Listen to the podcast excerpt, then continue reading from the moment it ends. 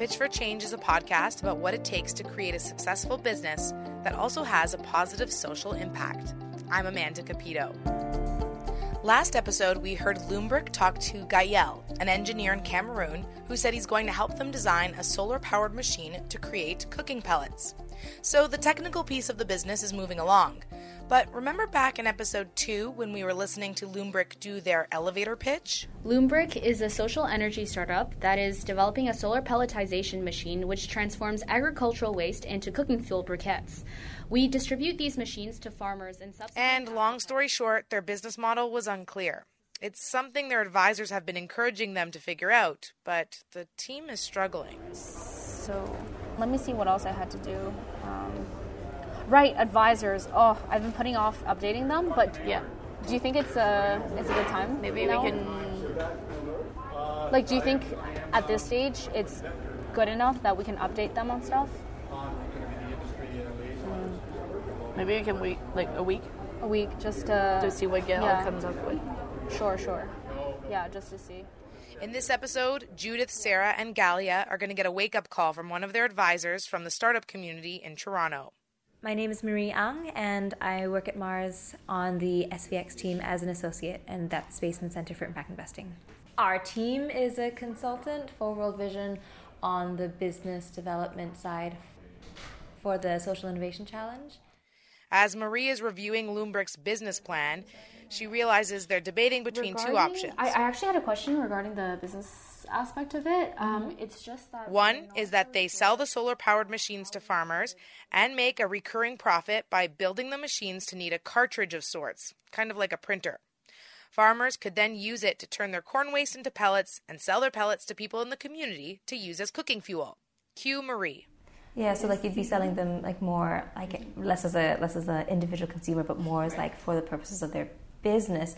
And people do invest in hardware like that. The other option is that Loombrick sets up the machines on the ground and makes money from selling the pellets directly to people in Cameroon. But in both cases, locals would need a reason to change their ways of just collecting firewood themselves.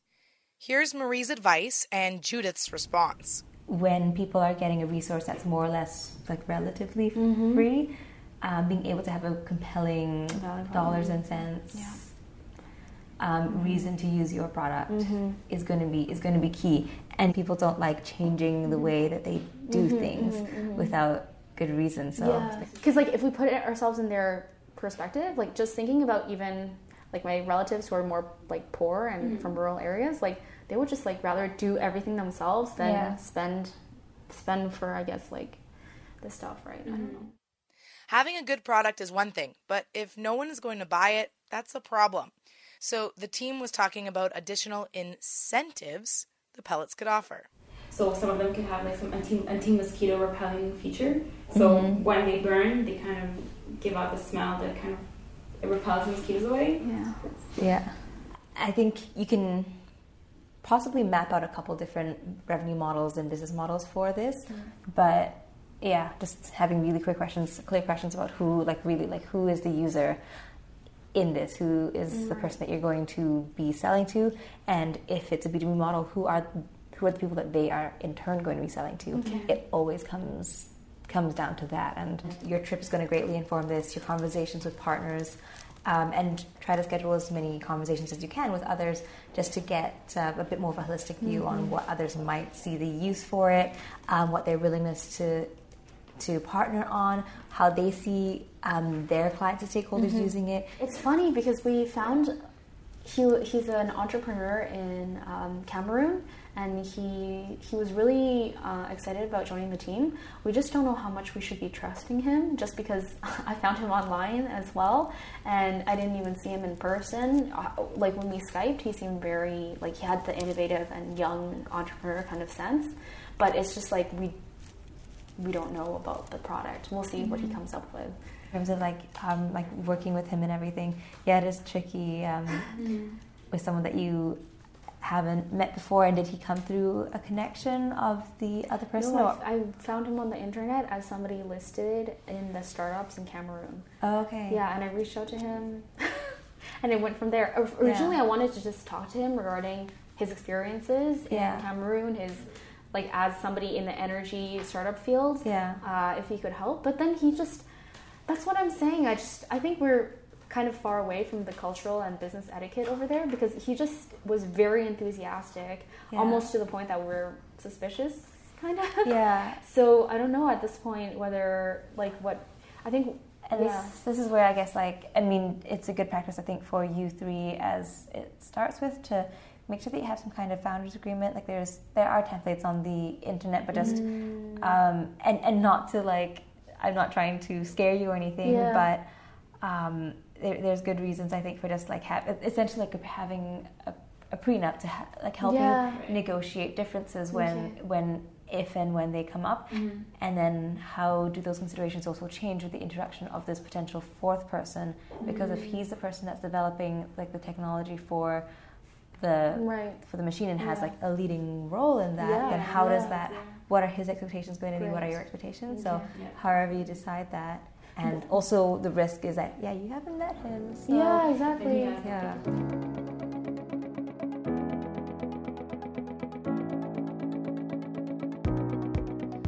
On top of getting to know your market, another obstacle is getting investors to believe you know your market.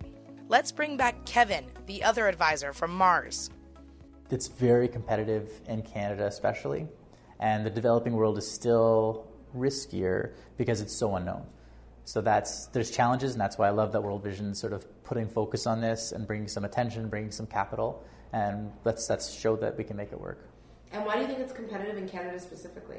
I, so we, I, we always toss out the risk adverse nature of Canadian investors. I think that's part of it. Our culture is just we're consistent. If you look at our regulatory environment to the the temperament of the angels that are here, lots of excitement, lots of success, lots of endorsements, but very few checks being signed. So I I can't put my finger on what it is exactly, and we're trying to find a way to shake that up. So hopefully it'll change, but I don't have a good answer. Now, the one thing social entrepreneurs have in their favor is that it's trendy right now for companies to offer grants to support a greater social good. Of course, there are contests like the World Vision Social Innovation Challenge, but it goes far beyond the nonprofit sector. It's an element that Loombrick is also trying to take advantage of. So we're applying right now for something called Awards for Enterprise um, from Rolex, of all things. Uh, which is surprising, um, but I, and I don't know if I should be saying this on record. Please, if you're going to put the next part, say put this part first. I'm so I'm very very much grateful for these grants, um, and I'm very they make all the difference. And these huge grants they just inspire a lot of people to continue with their project, and it's what's pushing people along. Um, but at the same time, sometimes you get the feeling that they're almost you, you just feel like they're disconnected maybe from the situation a bit. Um, just what are they really looking for? Is it just a way to continue their corporate social responsibility and invest this money and throw out this, uh, you know, this uh, do this innovation challenge, which does do a lot of good and it does uh, really motivate people, young people. Um, but at the same time, it's almost like Rolex and my project. It might seem like there's not a big connection. World Vision Canada's director of New Value says this is happening quite often. What corporations do all the time is they have social corporate responsibility, right? I mean, this is, not, this is just across the board. Is companies all the time spend money on things that are going to improve their public image, and so if that's hey, we supported these charities with a donation, or we funded these social enterprises, or we, you know, I, I think it is about appealing to, you know, is, is carefully crafting your your brand recognition and your image. And so the more that you are engaged in, in, in your communities in a positive light, the better it reflects on your brand. David O'Leary adds that there are a lot of buzzwords in this area that people love to throw around. Impact investing, social impact, impact, social impact bonds, development impact bonds, social enterprise, um, B corps, um, social entrepreneurs. Uh, so all of these terms um, are sort of referencing in one shape or form do- domains that have traditionally been the for-profit space, and like how do we now use these tools or these structures, these mechanisms that have funded and allowed the for-profit space to work? How do we apply them in a, a non-profit or a charitable context? and or some sort of double bottom line. So there's another buzzword for you, right? Double or triple bottom line businesses. So that's at the highest level. It's like how do we use what the for-profit world has been using to be so successful and for raising funds and you know, funding their activities, and how do we do that in the charitable space? For the record, Loombrick is trying to create a social enterprise with a triple bottom line. That's a business that tracks their social, environmental, and financial success. But David thinks that some companies may start using the term social enterprise too willy nilly. What we risk to some degree is that like people just start using the, those terms, structuring that way because they think it's the right business decision and they're claiming to have some sort of care about making some sort of impact, but then they're not actually measuring it. So one of the challenges is, I mean, I think anybody can claim to be a social enterprise, right? So how do you then say, okay, which firms are really doing a good job of actually impacting some sort of cause, being aware of it, measuring it, rewarding it, and like sticking to it? Now, you can tell Loombrick isn't just throwing around the term social enterprise. Their social and environmental model was solid from the start. It was their financial strategy that was lacking.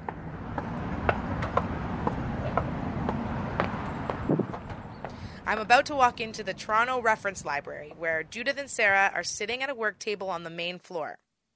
As soon as Judith sees me, she raises both arms in the air, clutching her fists like Rocky Balboa at the top of those steps. Literally two seconds before you came, we just uh, figured it out. So, what I just went through is all of the modules that uh, Mars and World Vision made up, and uh, seeing it from the perspective of it being a business and um, actually having to make money, like that's something that I don't know. It, it really transformed the way that we thought about the business. So um, let's say Sarah is the farmer and I'm here on behalf of Loombrick. What we're going to do is reach out to Sarah and um, provide her a one of our solar machines in return for a small deposit and say, you know, this is um, a rent to own business. So what we're going to do is. So then the um, farmer Sarah's will use gonna- their corn waste to make pellets and give them back to Loombrick until the machine is paid off. Loombrick will then sell those pellets in bulk to places in Cameroon, like schools and hospitals, that have to provide lots of meals but don't have the time to go out to collect firewood. Loombrick will then continue to buy pellets from the farmer even after the machine is paid off and distribute them throughout the country.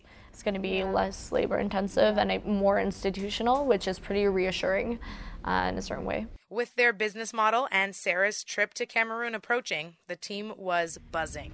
you know, all of a sudden things seem very, very doable, and so just having that. Uh, that like vision become a reality is just so motivating and so definitely the energy is up today It's crazy because it's so soon. Like it's uh-huh.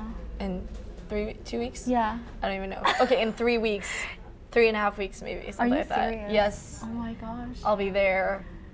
Like showing up at the first schools, or we were thinking of hospitals as well. That could be interesting. But they know they still have work to do. It happens all the time when you have a new idea. It's, there's just this buzz, and you're like, "Oh my god, this is um, great! Best idea. best idea ever!" And then you know other people are gonna say, "You know, there's this problem, there's that problem you have not thought of," and then so then we have to go and iterate on it. And we'll take a closer look at the art of iteration in the next episode.